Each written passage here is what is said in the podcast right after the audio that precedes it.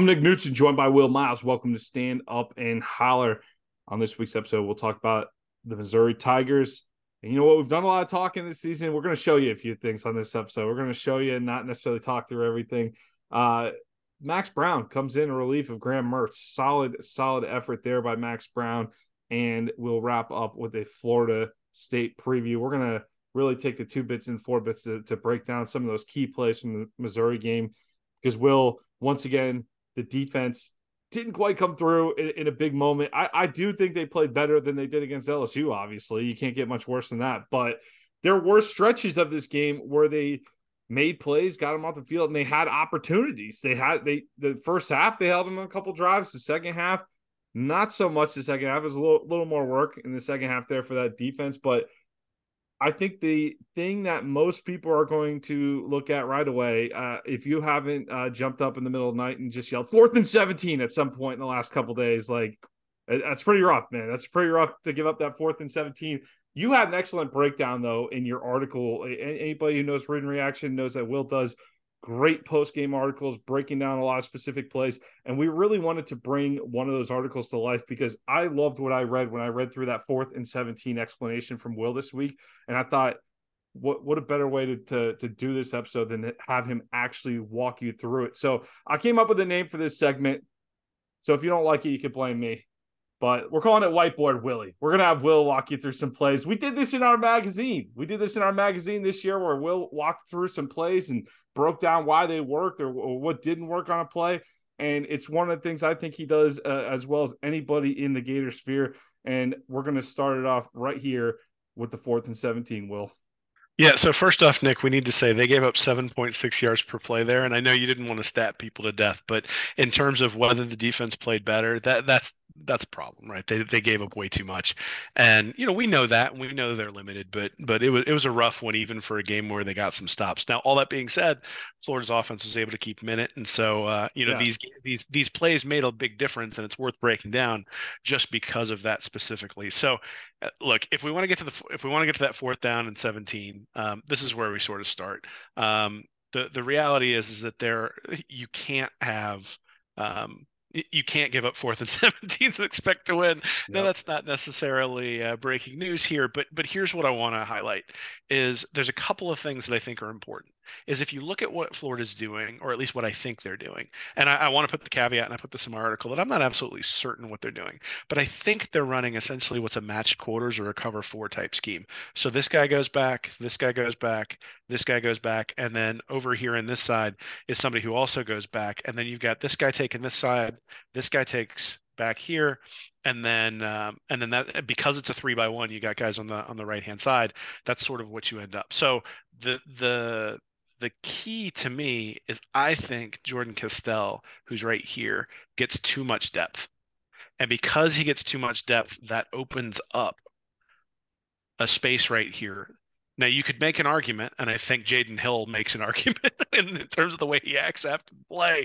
You could make an argument that the linebacker, Manny Nunnery, should get back further as well, and that he should be in back in that zone too. But the thing that really bugs me about this one is Luther Burden makes the catch, and I'm not sure Luther Burden was the intended receiver on the play. So, again, if we go through, there's a couple of things that I think are worth highlighting. One is Florida's got four guys rushing, and Missouri over here has Schrader, their running back, um, chip Princely Umanmielen. So they realized that that was the threat in terms of pass rush on fourth and seventeen, and they went over and they neutralized the pass rush. Florida actually ran um, a stunt up front with one of its defensive tackles, and you can see they all kind of get lost in here. So that that's there's just no pressure coming at all, which is which is the first problem and has been a problem for Florida all year. But here's the other thing: is this guy runs across and gets picked up really well by Bryce Thornton, the safety. This guy runs an out and gets picked up really well by Jalen Kimber. So on the left-hand side of the defense, Florida actually did an excellent job. But what we'll see is Nunnery sort of gets lost in, in no man's land. You've got Castell, who, here's who I mentioned, who was too deep. And and here's the kicker, is right here, you've got Weiss, the wide receiver from Missouri, and uh, and uh, Campbell. or not Campbell, Marshall, Jason Marshall for Florida, and they're coming over right into the play. And that's never something you would do if you were Missouri. and you end up with two wide receivers in the exact same spot. So I actually think what was happening here, and if we back it up a little bit, I actually think what's happening is right here, Brady Cook thinks that Luther Burden's going to keep going this way, clear everything out, that the safety's going to follow him, and then that will open up Weiss coming over here on the fourth and seventeen, and he'll have to beat Marshall in a one-on-one. Instead, what happens is Burden just settles right there, catches the ball in front of Weiss, and Marshall can't make a play because that's not his man. He's essentially shielded by Marshall on that play. So just to just to put salt in the wounds, Florida specifically, um, you know, you would want them to take away Luther Burden, obviously. So you would you're wondering why no one's there to begin with. But I think it all starts with the safety getting a little bit too much depth. He's afraid of getting beat deep. And because he's afraid of getting beat deep, he gets too much depth. That opens up this space. Burden sees it and stops. And a ball that was intended for his for his teammate ends up in his hands big time, twenty-seven-yard fourth down conversion. And uh, and and obviously then then Missouri's able to convert, convert a couple of easy completions after that and make a pretty easy field goal. Yeah, Will, pull that screen back up. So, yeah, you look at Castell here, which circled Castell for the people here. Let's just identify the safety in the back right there while Will's getting that ready to go. How, just just for context, how, how far back from the line of scrimmage is this right now? Well, so the line of scrimmage was about here. Yep. And the first down marker is about here. Yeah. So it's uh and that's about rough. That's about another, uh, what, about another fifteen yards? fifteen yards, and he was probably five yards further back yeah. uh, before the ball got let go. So we're talking about thirty to thirty-five yards? thirty, From the line of scrimmage, yeah. Mm-hmm. Yeah. So, yeah, again, when we talk about youth on this football team, though, that's the type of youthful mistakes that you're looking at. And it's the, the type of mistakes that could be backbreakers in key moments. So it's not that Castell, again, good players making bad plays sometimes, right? Everyone makes – anybody who's ever golfed before has hit a bad shot. Anyone who does anything doesn't mean you're a bad player. It probably means you're a bad player for most of us for golf. Maybe that's a bad example. But in terms of uh, this football team, you got young guys who are getting themselves slightly out of position at different times or very out of position at different times. It's not always – in terms of the call from Armstrong, what do you think about the call on this play in terms of the I'm- call? I mean, again, I don't know exactly what it is. I think the call is fine, given that on the left-hand side of the line of scrim or left-hand side of the field, Florida's picked everything up. Right. You've got you've got the running back who's picked up by Wingo right here. You've got Kimber over here, and you've got Thornton right here on wide receivers. Now, the problem is, is if this guy comes across the middle and this guy keeps coming, Castell's probably too deep to be able to get in and make a play anyway. I think if he'd have led Burden, they might have actually gotten a touchdown on the play because if Burden hadn't stopped, he would have hit him across the across center. But again, that wasn't the design from Missouri. Missouri was trying to distract Florida with Burden, and and then that would open up Weiss on the back end of essentially what amounts to a double post or a double slant.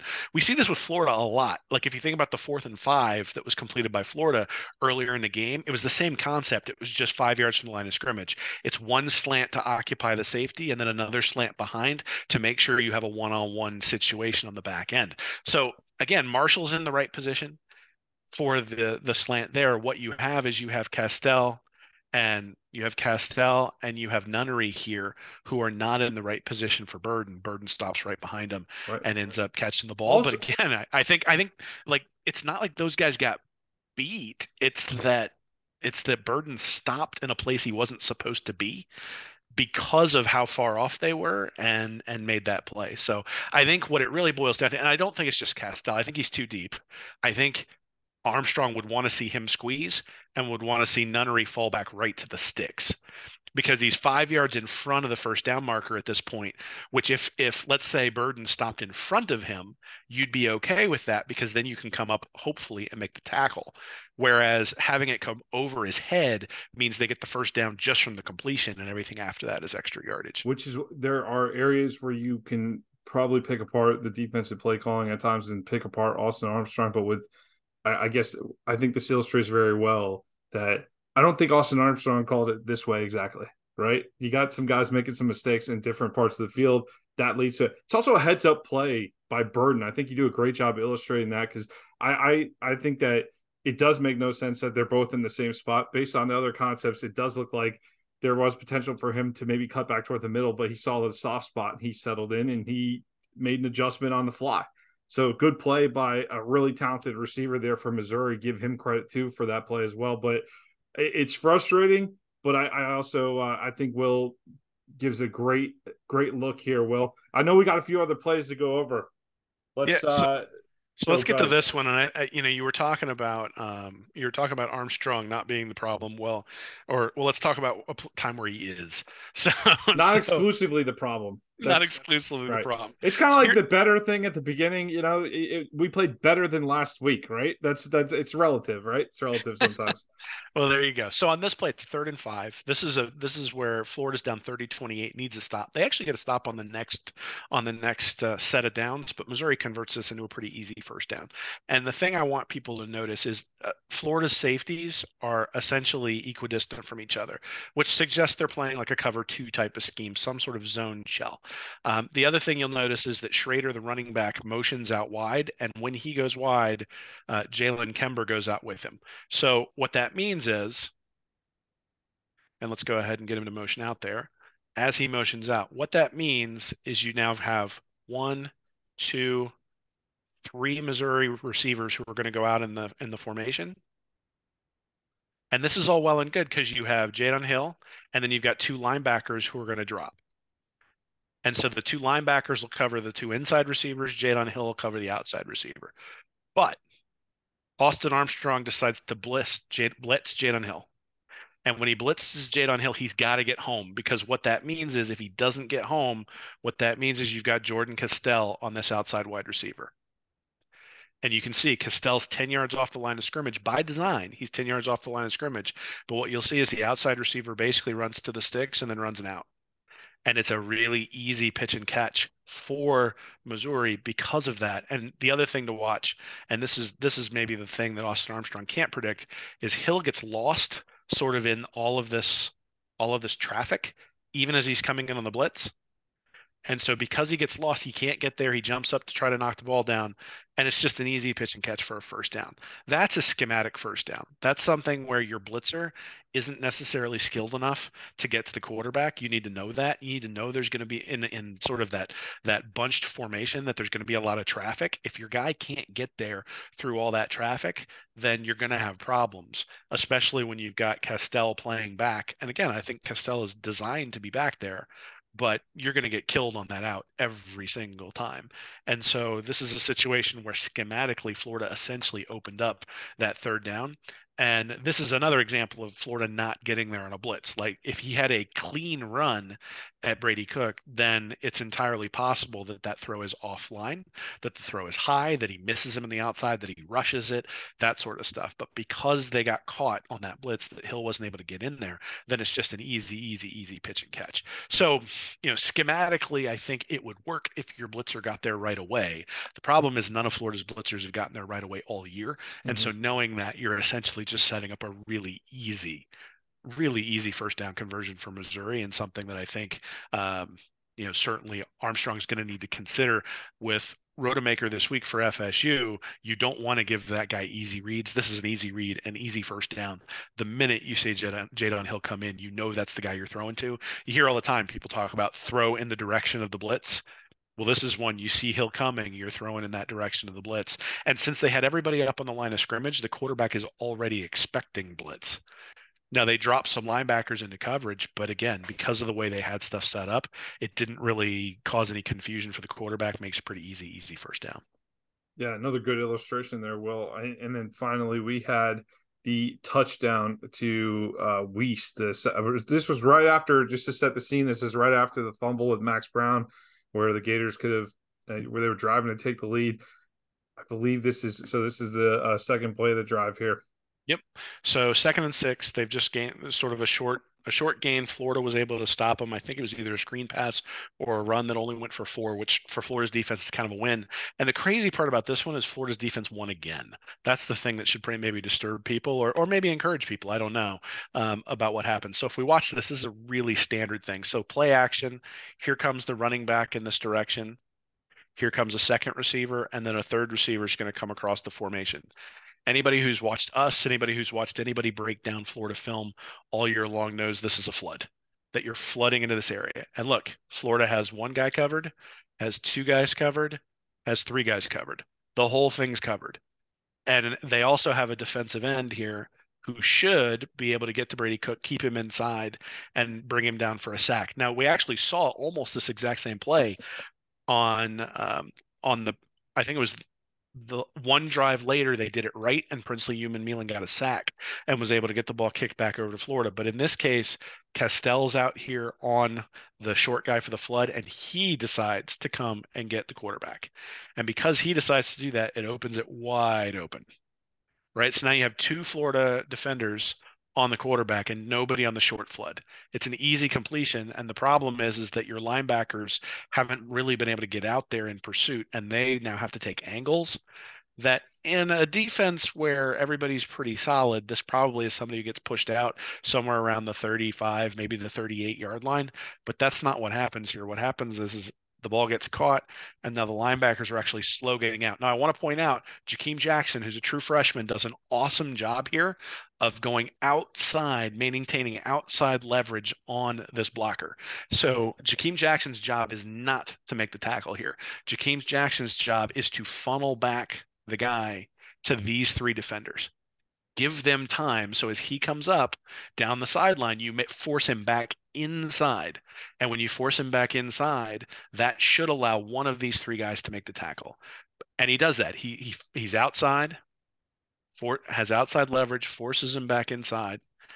And now Wingo misses the tackle, and Taraja Mitchell misses the tackle. And again, we have the same situation down on the sideline here with Jason Marshall and Bryce Thornton. So Thornton's the true freshman, Marshall obviously the experienced guy. This time Marshall gets pinned to the inside, and Thornton sort of runs into him because he gets pinned to the outside. And Thornton should expect this guy to come back on the inside because Marshall's supposed to hold him to the outside. Because he doesn't hold him to the outside, he's able to get down the sideline, and Thornton and Marshall basically run into each other, and you're not able to make the tackle.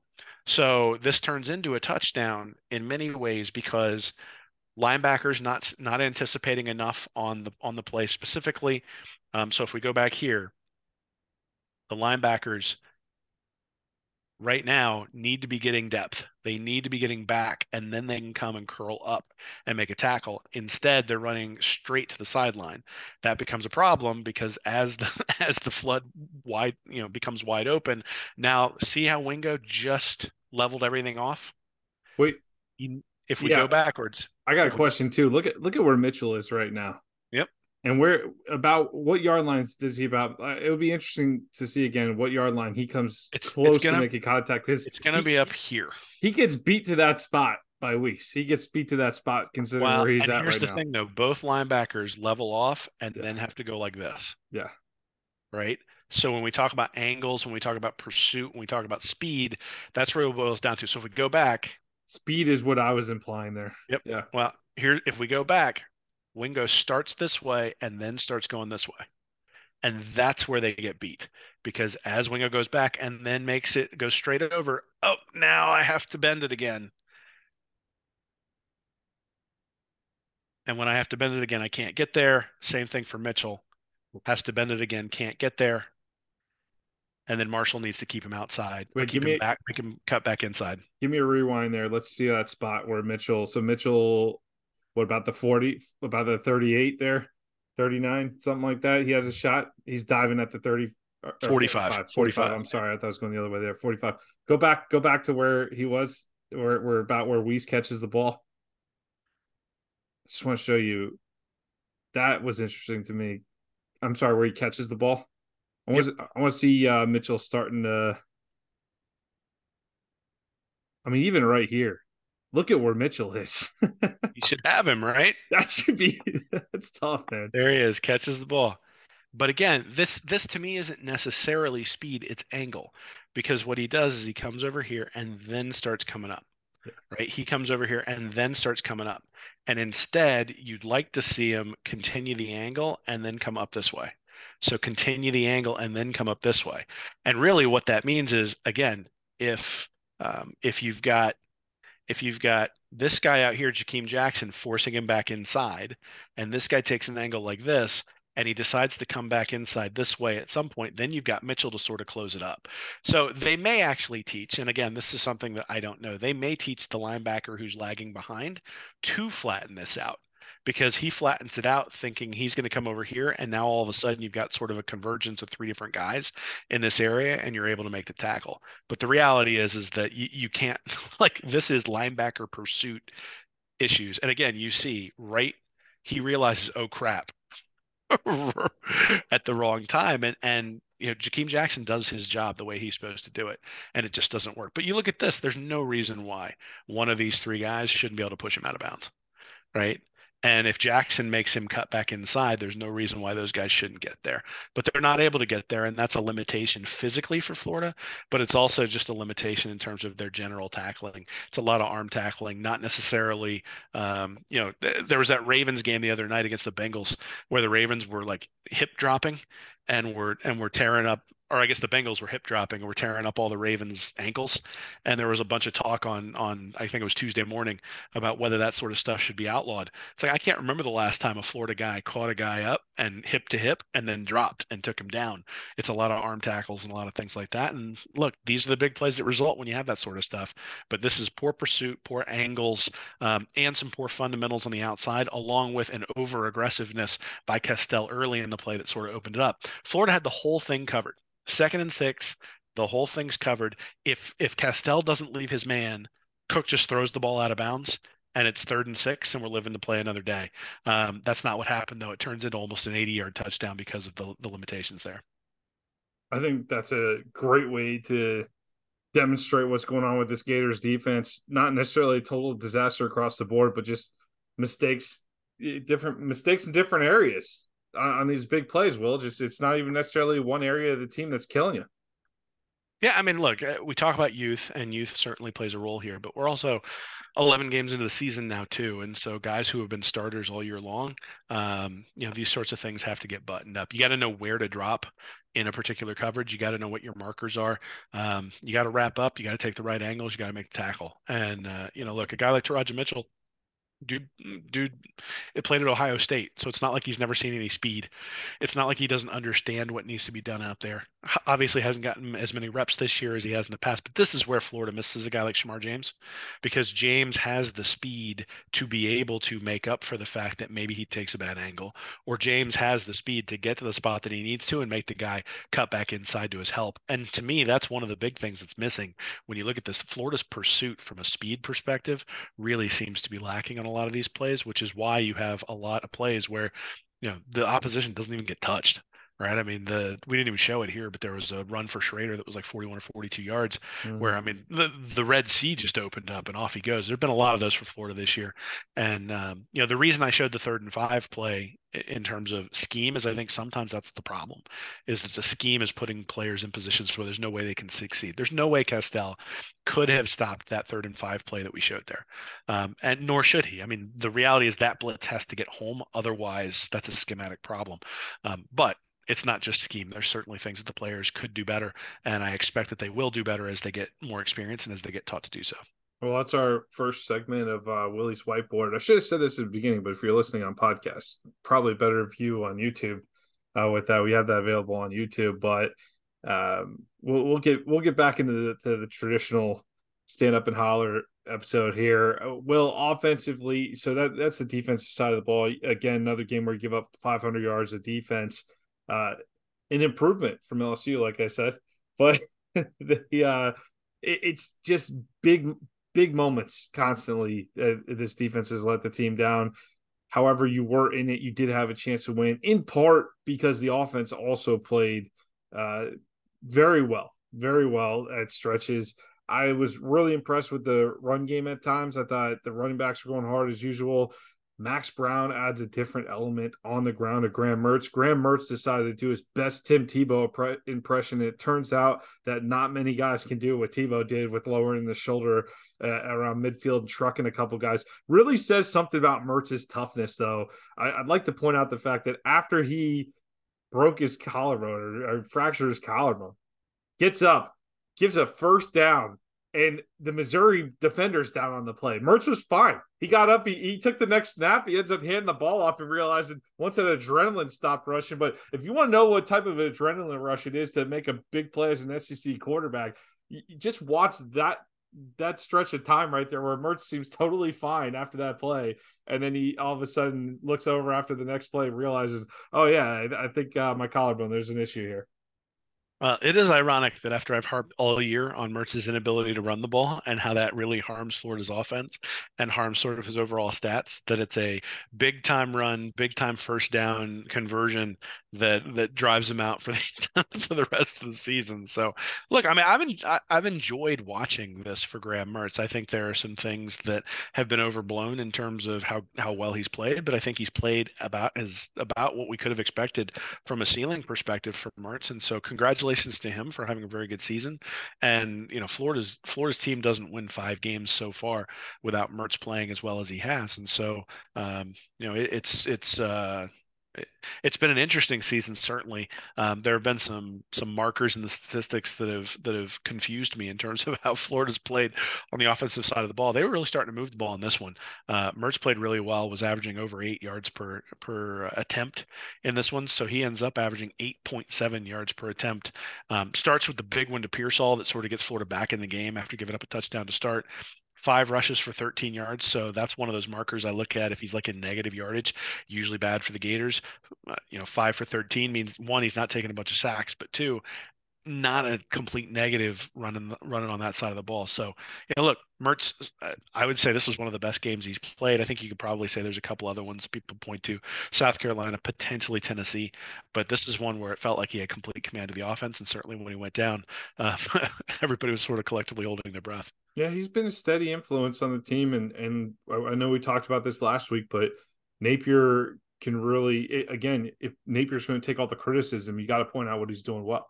And to, to me, like, this version of Graham Mertz did not exist before he got to Gainesville. So I, I thought this would have been an absolute high-end optimistic version of what we would get from Graham Mertz this season. And I, I think Napier and Mertz delivered on that front. And it seems like he's a great guy in the locker room. Napier he, speaks glowingly of him constantly. So it just seems like uh, he's been a, a good influence for this team. Put his heart out there as a competitor for for the Gators on that play. And, uh, hey, t- tough to see him go out that way. Yeah, absolutely. I mean, you know, would love – I mean, obviously, I think we'd love to have him for the game against Florida State this week. Certainly don't have him for that. And so, uh, you know, we'll we'll sort of get – I mean, we'll we'll see what Florida's got when someone has a full week to prepare for Max Brown now after seeing some of the stuff that he's put on tape. But, uh, you know, Mertz has been a big part of this team. He's been a big – you know, obviously um, – you know, we all looked and said, are we going to get the Wisconsin version of Graham Mertz? I think there were times we did get the Wisconsin version, but I think most of the time we got a better version than we saw at Wisconsin. So kudos to him for putting that together. We always said he was sort of a high floor, low ceiling type of player. Um, I think he reached that ceiling. I don't know there will be another leap for next year from where he was this year to where he is, or, you know, from where he is right now to where he would be next year. But um, again, there's no shame in that. He played very, very well in the S E C um, o- over the course of a year. And I think you applaud him for it and, and thank him for it. And, you know, hope hopefully he'll be part of the competition. I'm assuming he'll be part of the competition next year to see who takes the reins between uh, Max Brown himself and, and D J Legway. Yeah, certainly had the Gators in position to win some games that, that we've ended up on the wrong side of. So I think it's been uh good experience this season with Graham Mertz overall. But Max Brown, you see him jump right into the game, lead the team down the field, and oh no, he fumbles on the snap. Well, it, it on the on the snap, I'm sorry, on the handoff. He fumbles a handoff exchange. We saw an almost fumble on another handoff exchange later on, but he he ended up figuring that out. You see the athleticism from this guy. He's quick. He's explosive. When when he kept the ball on the R P O, and he read it and kept the ball and took off a couple times, it's like, well, we haven't seen that. We haven't seen that uh, at all this year. So he's got a totally different look to him.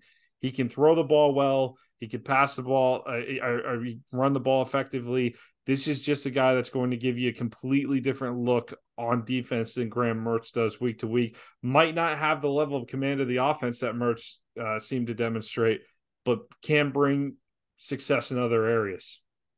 Yeah, well, I mean, there were a couple of times where he actually scrambled, was able to get back to the line of scrimmage, or maybe lost a yard or two. There was the one sack he took, but that was one where E T N sort of olayed the chip on the outside.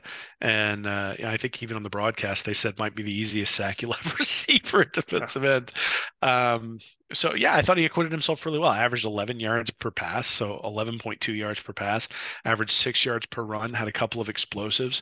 Um, my yards above replacement has him at three point three five. That's like Heisman-level type play for the time that he was in there. Now, granted, that's like a quarter, right? So we don't want to get too excited about it, but this was always the proposition for Max Brown. You could see it with his high school stats. His high school stats showed that he ran a ton and that he completed a high percentage of his passes, like over seventy percent. In fact, it might've been even over seventy-five percent his senior year there in high school. Now the que- and it was going downfield. Now the question is, is the level of competition that he was playing out there in Oklahoma was relatively low, um, given some of the other major high school programs that are out there. Like he wasn't playing against your Texas Texas, you know, high class, you know, high level fo- football out there. He's playing at lower levels. But, you know, I've written a couple articles about Brown. You could see in the film that he had all the skills. It wasn't an arm strength thing that was keeping him rated as a three star. It was really level of competition. And then people not, you know, I think in many ways, people not seeing him out there. So I've been very bullish on uh, on on Brown for a while now. Was uh, wrote something called "Why Not Max Brown" before the season started, and the whole intent of that was not to say that he's going to be better through the air than either Graham Mertz or Jack Miller. It was to say that what he brings with his legs is something that is of value to Florida specifically, and you could see that in this game, where the running game started to open up. It wasn't that Florida didn't wasn't effective running the ball with Mertz in the game. In fact, they actually averaged more yards per carry than they did. It was that it was that Missouri expected them to run the ball with Brown in the game and still couldn't stop them until that last drive down in the red zone. And that, to me, is the difference, is that that threat for the quarterback, holding the defensive end, holding the linebacker, holding the safety, makes it easier for guys like E T N and Montrell Johnson. And one of the things that I highlighted maybe four or five weeks ago for the offense is that the running backs were getting hit closer to the line of scrimmage than they were last year. It wasn't necessarily that they were um, like on average. So it wasn't necessarily that they were struggling with like making cuts or beating guys in the hole. It was that they were getting hit behind the line of scrimmage way too often. And in many ways that was because Graham Mertz wasn't able to hold the linebackers who were, cra- you know, hold the linebackers or the defensive ends who were crashing. And there wasn't anybody holding them being honest on the outside. So I think what you're going to see, even against a really good Florida State defense this week, is you're going to see that the threat of him running outside is going to open up some things for Montrell Johnson and E T N. And that probably doesn't necessarily equate to a ton of like twenty-five or thirty yard runs, but I think you're going to see a lot more twelve and thirteen yard runs where they're eight or even like seven yard runs where you hand it off to them on second and ten after an incomplete pass. And it's not automatically third and nine. It's now third and three and you have an opportunity to convert. And so I do think that that read option game specifically is going to open things up. There's one play in my post game article where I showed they had a mesh point. And usually you see a mesh point between the quarterback and the running back. But on one particular play, they had a mesh point where they had Trey Wilson coming in motion. They had E T N at running back. And then you had Max Brown as a threat to run as well. And all three guys came to the mesh point at the exact same time, which meant the defense doesn't know where the ball's going. Now, Florida only gained like four or five yards on the play, I think, because Brown really made the wrong read. But that's what's coming. What's coming this week is that they are going to try misdirection with a lot of different things with Brown's ability to run and hopefully open things up against a really tough Florida State defense. And all you need to know about the guy, he comes in, leads the team down the field about, what was it about? They were about around midfield, right? So another twenty, thirty yards or so, goes down the field, bad exchange, ends up losing the fumble. Mizzou takes that ball, goes, you went over the Weiss touchdown, right? Down the sideline, what was it, seventy-seven yards, touchdown. Missouri's up thirty to twenty-one. So you now have a nine-point deficit in the fourth quarter of an S E C road game uh, against a top ten opponent. And how does the kid respond? He goes down, he leads a touchdown drive and a field goal drive to put the Gators up late. I, I think that was awesome for Max Brown late in the game, and I, I think he looked like a natural. I converted on a fourth down on a tough pass, and then uh, threw a ball up. Khalil Jackson made a fantastic grab that gets a little lost in all the highlights of this game. but it really contributed to making the last ten to ten minutes of this game, I'd say, were absolutely electric. And that was a well, big part in, in due part to Max Brown there. So two things I want to say is obviously people are going to look at his running and they're going to say that's the big difference differentiator. And I think that's true. Um, but two things I want to highlight. Fourth and five, he found a guy in one-on-one coverage. It was Khalil Jackson. He hit him right on the numbers, converts that one. The next play, the deep shot to Khalil Jackson. Jackson has to make a great play to bring that in. Mm-hmm. One-on-one coverage. Like, those are the things you want to look for if you're looking at quarterback performance. Is he throwing it in a, into a place where the guy has a one-on-one shot to get it done? And if you're throwing, and this is the same thing you want to see against Florida State, if he's throwing into situations where the the wide receivers have a one-on-one shot to get it, even if the throw's a little bit underthrown, even if the throw isn't perfect, if you give your receiver a shot to go up and get it, your receiver should have an advantage. We've seen this all the time against Florida's defense where, you know, they chuck it up deep, the corner's there, but the wide receiver is able to bring it down. The wide receiver has an advantage in those circumstances, both from a just being able to see the ball and, and see it maybe a little bit earlier, but also from the standpoint of the defender likely is going to cause is going to cause interference if he runs into him, right? And so there's a lot of things sort of against the defender at that point.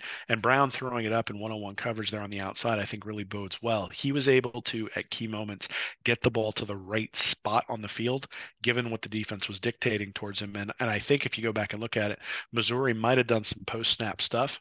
And I'm sure we're going to see that from Florida State this week, is there's going to be some post-snap adjustments that Brown's going to have to either see and recognize, or he's going to have to use his athleticism to get out of the jam that he causes because he didn't recognize the shift in coverage at some point along the way. And, uh, you know, we'll see whether he's able to do that. Plenty of touches for Johnson and E T N. You know, we like that. Uh, you know, it, they touched the ball. You put up thirty-one points. It's eighty-five yards for Johnson, eighty-two for E T N. Uh, Pearsall, nice touchdown on the reverse as well. That was that he took that in the open field and uh, beat beat the defense to the edge, ends up uh, hitting the pylon for the touchdown. Uh, you mentioned Khalil Jackson, four receptions for fifty-two yards. I Wilson seven receptions, but what twenty-three yards and a touchdown. I, that one t- the first touchdown there, the opening touchdown was a beautiful pass from Mertz to Wilson. Do you want to see Wilson go down them go downfield with Wilson a little more? So I'm actually not necessarily. So he's not going to be an elite route runner at this point, like Ricky Pearsall.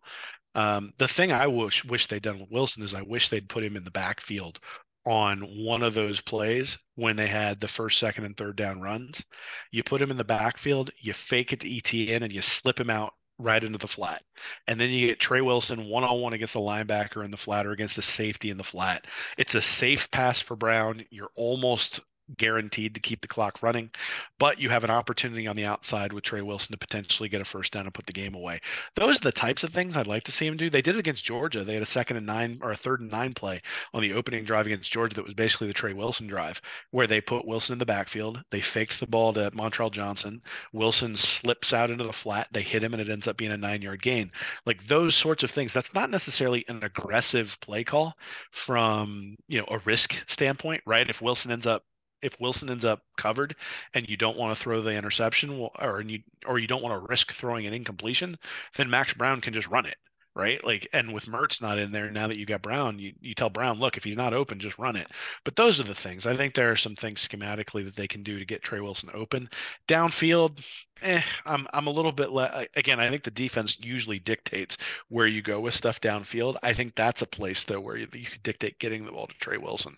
Same thing. I mean, they run those little jet sweeps. Like, they have pre-decided almost that they're going to get that ball to Wilson at that point. You've said, we want to get it in his hands, and they do it that way. There are probably some other ways to do that right by the line of scrimmage.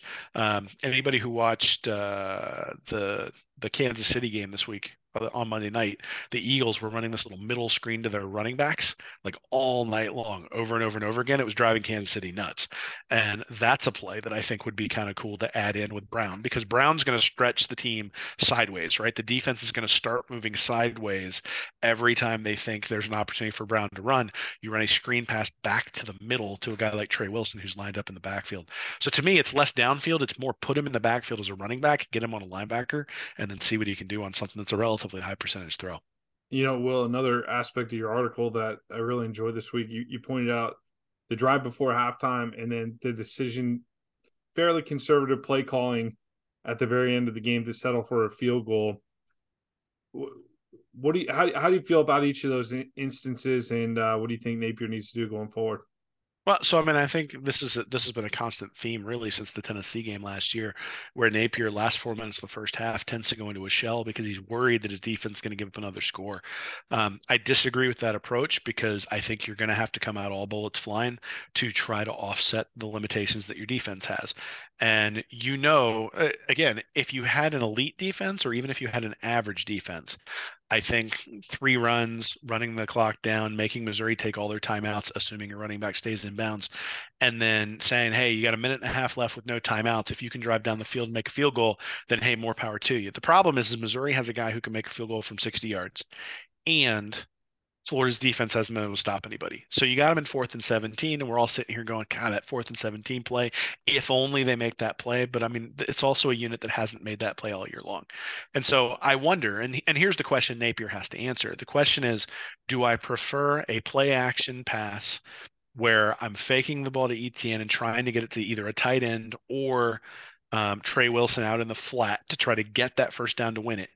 Is the risk more there, or is the risk more putting it on my defense to stop Missouri from going down the field? I think most people would look at it and say the risk is more putting it on, on the defense. And, and the problem is, if you looked at E S P N's win probability in the game, when they kicked the ball back to Missouri up thirty-one to thirty with a minute thirty left, they only had a Florida only had a sixty percent chance of winning the game. So as a six out of ten proposition, they were going to win the game, essentially is what they gained by kicking that field goal. And if you looked at it on fourth down, right before they kicked the field goal, it was something like, or I mean, maybe third down before they kicked the field goal, it was something like fifty-four percent. So they only gained like six percent in terms of their win probability, but then they have to put the ball in the hands of their defense. So I think that's really the thing, is the conservatism seems to come from a fear of putting putting the game in the defense's hands, but then they end up putting the game in the defense's hands. It was the same thing for L S U the other week. They they ran, you know, two weeks ago, they ran out the clock on three running plays at the end of the first half. And my issue wasn't that they ran out the clock. My issue is, is that you gave up a possession against L S U in a game where you know you're going to have to score a bunch. And so I think in every game that Florida's in at this point, given what we've seen from the defense, they are one hundred thirty-first in yards per play allowed out of one hundred thirty-three teams. So you know every possession is valuable. We've seen them lose now two games where it's a one-score possession at the end of the game, against Arkansas and against Missouri. And if they had one more possession to put up three or seven more points, it would have made a huge difference. And whether those three points come in the last drive of the game, or whether they come with the last drive of the half, or whether they come with seven minutes left in the second quarter, to me doesn't really matter. It's that Napier needs to do everything he can to maximize the possessions that he has in order to bring Florida, you know, in order to get as many points as he can, because you know the defense is going to struggle. Well, one more shot for the Gators to go bowling here, Will. We got Florida State coming into the swamp. I don't care what the records are, uh, especially I don't care what the records are when we're five and six and they're eleven and oh. But, uh, they're coming in the swamp with one opportunity to go bowling here. Big, big injury to Jordan Travis. I, I don't care that it's Florida State. I don't care that's your rival. You hate seeing something like that. That was terrible, terrible injury. Uh, they cut, they cut, they even cut it off T V. They stopped showing it apparently, but awful injury to Travis against North Alabama. He had the Seminoles cooking. Uh, this team was seemingly on a roll to the to the playoffs, uh, with Florida and Louisville standing in the way here. With Travis out, you got Tate Rodemaker, uh, and you got the College Football Playoff Committee dropping F S U down to the number five spot. Now, Ohio State, Michigan do play this weekend, so you would think if F S U does win out, that's got to put them in the playoff either way. But this is a big, big game for Florida State as well. So we're we're playing for our bowl lives. They're playing to show that they're not going to miss a beat and that they're going to keep going. I don't think they can play the way they can with Travis in there. Uh, Rodemaker, Rodemaker, I think he can – he's more than a serviceable backup. He certainly stepped in against Louisville last year and and led the team to a win. Kept It was a high-scoring game too, so move the, move the ball effectively. I think he's a very good backup, actually. I think he'll be more than adequate stepping in here against our defense in the swamp on Saturday. But definitely not the same experience you'll get as if Jordan Travis were at the helm. No, and I think the big thing is for, for Rodemaker, he doesn't run the ball that much. So you, you think about um, you think about a guy like Travis and what he brought to the to the Seminoles offense, it's not just what he did throwing the ball. It's it's that he was able to run the ball a lot, and that those key third downs and those sorts of things just were, were things that that absolutely killed Florida last year, and and that's not going to be there. So if, if you look at if you look at Rodemaker this year, he, he's got four rushes for eight yards overall, and he's got fifty-six completions and ninety-three attempts. So that ratio in terms of him being able to go off and and and take off, um, you know, that, that's just. It is what it is, right? He's twenty-two attempts and nine yards in his entire career. So what you're looking at is a guy who's going to take some sacks, a guy who's going to stay in the pocket. And if you look at the game against North Alabama last week, what I saw was a guy who locks onto his first receiver and has to be flushed before he then moves to his second or his third read. So that's going to be the critical thing for Florida, I think, in this one is going to be, one, can you get pressure on the guy? Because Florida's defense and the secondary against Johnny Wilson and, and Keon Coleman are going to struggle if they don't get any pressure and those guys are open. If the first read's open, Rodemaker has a cannon. He's going to be able to get the ball to where he needs to get it to if the first read is open. But if Florida can flummox that first read, I think he'll sit there and tap the ball a few times waiting for that first read to come open. You could see that in the North Alabama game. And he's not a guy who's going to take off. So that also then bodes well for Armstrong's defense, which he tends to like to play a lot of man-to-man. And they've gotten killed against K J Jefferson and against uh, and against Jaden Daniels. And in some respects, Cook didn't really kill him last week, but they've been facing guys who can run quite a bit and get an easy first down when you play man-to-man, because you get past the initial front and all of a sudden there's nobody there to tackle him. Well, Rodemaker, if he ends up um, making a big play like that, that'll be out of character for him. Like, he's somebody who tends not to do that. So they don't need to worry so much about contain, which means they can go get him. And that, and that'll be the question to me is, when Umanmielen comes in and has a shot, does he bring him down, or can he kind of slip out of there, take a step forward, get to his second read, and oh, that guy's open. So you start thinking, to me, the key to this game for Florida's defense is going to be time. How quick do you make Rodemaker get rid of the ball? Which means Armstrong's going to bring some blitzes and you're going to open yourself on the back end. But Florida's been open on the back end pretty much all year. And so, uh, you know, I, I think it's probably worth the risk this week to to go pretty heavy on the blitzing. F S U has, has some games where they're not they, – they have a high ceiling with that offense, but they've had some games where they haven't been performing at an optimal level, and they've played some close games at, at times. But the defense has been – rock solid for most of the year. And I think that's what's going to put them over the top. If they end up beating Florida this weekend and beating Louisville, I think that's they they got a complete team this year. I think they they play good defense on the other side of the ball there. Uh, no teams uh, scored thirty points yet against this Florida State defense. I mean, look, they're giving up seventeen points per game against F B S opponents. That's an awesome stat. I would kill for that kind of stat yeah. for Florida. I mean, that's ninth in the country, right? And that's that's what you're looking at. You're looking at a top ten defense. They're a little bit worse in yards per play. They're twenty-fifth overall. They're fifty-second in yards per rush, and then they're fifteenth in yards per pass. So again, if you're looking at where Florida might be able to take an advantage, Florida State not quite as effective against the run, and obviously Max Brown brings that aspect to the Florida offense in a way that we haven't seen it all year. Now, Florida's going to have to play out of character. That's just the reality. Is if Florida scores seventeen points, Florida State and Rodemaker and their rushing game and all the explosives we've seen all year from running games specifically, like, Florida State's going to end up getting that. I still think this is probably a game that's in the thirties. If, if Florida's winning the game, um, you know, they're going to need thirty-two, thirty-five points, and that'll be out of character for Florida State to have given up that many points. But again, this is one of those where it's emotional. Obviously, it's at home for Florida, senior night. They're honoring Tebow at halftime. There's all sorts of sort of extracurriculars that go on in, in this particular rivalry that I do think have an impact, or potentially have an impact. At the same time, um, you know, I don't think there's any, any, um, any druthers. I don't think I'm making any news here by saying Florida State is a decided favorite. Uh, but obviously, when you lose the heart and soul of your team, I mean, think about it. If Tebow had gotten hurt before the Florida State games, when Florida was going on those runs, would we have felt great as Florida fans going into those games with, with Brantley playing, playing his first ever start, you know, in Doak Campbell, even with Florida as a ten and oh or eleven and oh team going into those games? No, we would have been, we would have been a little bit pensive going to that game. So I think that's what you're, what you're seeing from Florida State right now. Is Rodemaker going to be awful?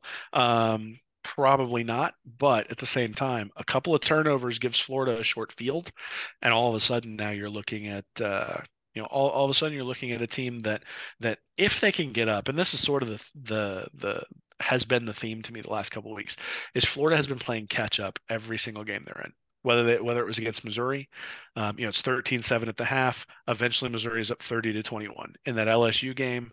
Um, you know, Florida down seventeen fourteen, I think, at the half, and then is sort of playing catch up the entire second half.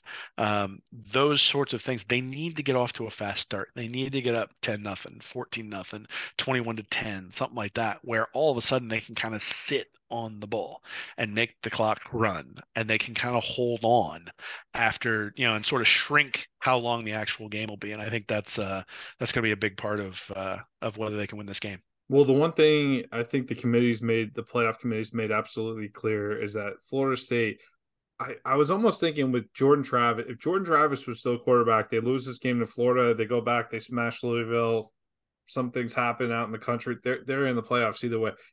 I think without Travis, you drop this game to Florida, that's that's it for the playoffs. No conversation about the playoffs. So I definitely think there's more on the line for this F S U team coming in. Certainly plenty on the line for the Gators with bowl eligibility on the line. Uh, and give this team credit, Will.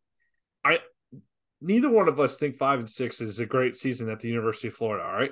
This is not – I think even Napier said in his presser this, this week, your record – says who you are. You know, we're five and six football team, but there's been no quit in this team. We've been outmanned on some days. We've been beat on some days. There's been sides of the ball that I haven't, that mostly the defense hasn't shown up at times, but this team finds a way. That L S U game, you're in it in the fourth quarter. That Missouri game, you're in it in the fourth quarter. Like, it's late in the season. Look what U S C just did out with U C L A last weekend. There are some teams across this country where it's like, Are they? Are you totally showing up? We saw that story in twenty twenty-one when Mullen was shown the door. That that team did not perform down the stretch. This team has had a frustrating season in terms of wins and losses, but they're in it. They're fighting, and that's the type of stuff you can build on for the future. That's the type of thing you talk about culture. You talk about the locker room and the, all the young guys building for the future. I think that's the positive you could take out of a frustrating five and six start to the season here, with uh, one more shot at, at a bowl game. Well, I mean, we'll see, right? I mean, if Napier ends up winning this one and winning a bowl game, you're seven and six, and you got some momentum heading, heading into next year. I think the narrative really changes. Obviously, if you lose this one, you're five and seven, you have no bowl game. Um, you know, the narrative sort of shifts the other direction, and especially depending upon how this one turns out. Florida State's a good team.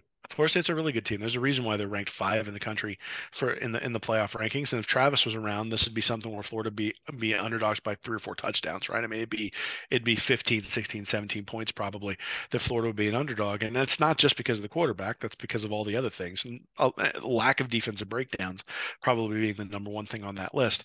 Um, look, it's great to go out and play really, really hard. Um, I'm glad that they aren't just like, you know, bending over and and and and completely completely letting these games get out of hand. At the same time, you know, it's college football. It's not it's not peewee. It's not high school football. It, it's you're judged by wins and losses. Yep. And and the players have talked about this, right? That they want a win, that they are hungry for a win. And I think the fan base is too. So you you know, if you're Napier, if you're this this program in general, if you're a player in the program, you end up buying yourself probably two or three months of goodwill, or at least the people who wish you ill not being able to say anything for a couple of months because of a win here. And obviously if if you lose one close, maybe, but then you're still talking about moral victories again. And if you lose it big, well, you know, how far behind are we from Florida State, considering that we all thought we were ahead coming into this season, or or at least certainly halfway through last season. And and that's just not where Florida is. So um, a lot on the line here, and, and something where I think um, obviously I'm going to be there yelling my yelling my face off. So we'll see whether I have any voice next week. And, uh, you know, It's it's a big opportunity for this program. So I think Sykes, Bill Sykes told me years ago, it was like two or three years ago, that basically the winner of the Florida Florida State game has finished higher in recruiting every year for like a decade. So those two are sort of neck and neck in terms of where they are in recruiting. I think Florida's going to end up ahead, assuming they they fill out their class. But uh, but this is a big one. Win this game, finish ahead of them in recruiting, get to a bowl game, get those extra practices, get hopefully a win in a bowl game, and uh, you know all that what that means in terms of momentum, positivity, people behind the program, supporting your N I L, supporting the twenty twenty-five class, which to be honest at this point is probably more important than the twenty twenty-four. The twenty twenty-four is mostly put together. There's some other guys we need to get in there, Seton specifically, but uh, you know, if we can fill out that class, start filling out the twenty twenty-five class, get some positivity around the program, I think that's a big deal for Billy Napier. Beating Florida State is always great. Beating an undefeated Florida State in the swamp to ruin their playoffs chances, even better, even better. Let's hope we see that on Saturday. Will, uh, happy Thanksgiving. You got you down at your folks' place? I am. I'm in my dad's office right now. So, uh, so we'll, we'll get to go to the game this weekend, tailgate with all of our buddies and, uh, you know, hopefully have a good time. Yep. Yep. All right. Great. Well, happy Thanksgiving to everybody out there this weekend. Have a great weekend overall. And uh, let's go get the Knolls, man. For Will Miles, I'm Nick Knudsen. Go Gators. Hey, everybody. Thanks for listening to Stand Up and Holler. If you're interested in more information from me and Nick, you can go over to read and reaction dot com. You can like and subscribe our YouTube channel here at Read and Reaction, or you can go to patreon.com slash Read and Reaction to support us, get extra information, and we do Ask Anythings over there every once in a while as well. So check us out. Thanks for listening.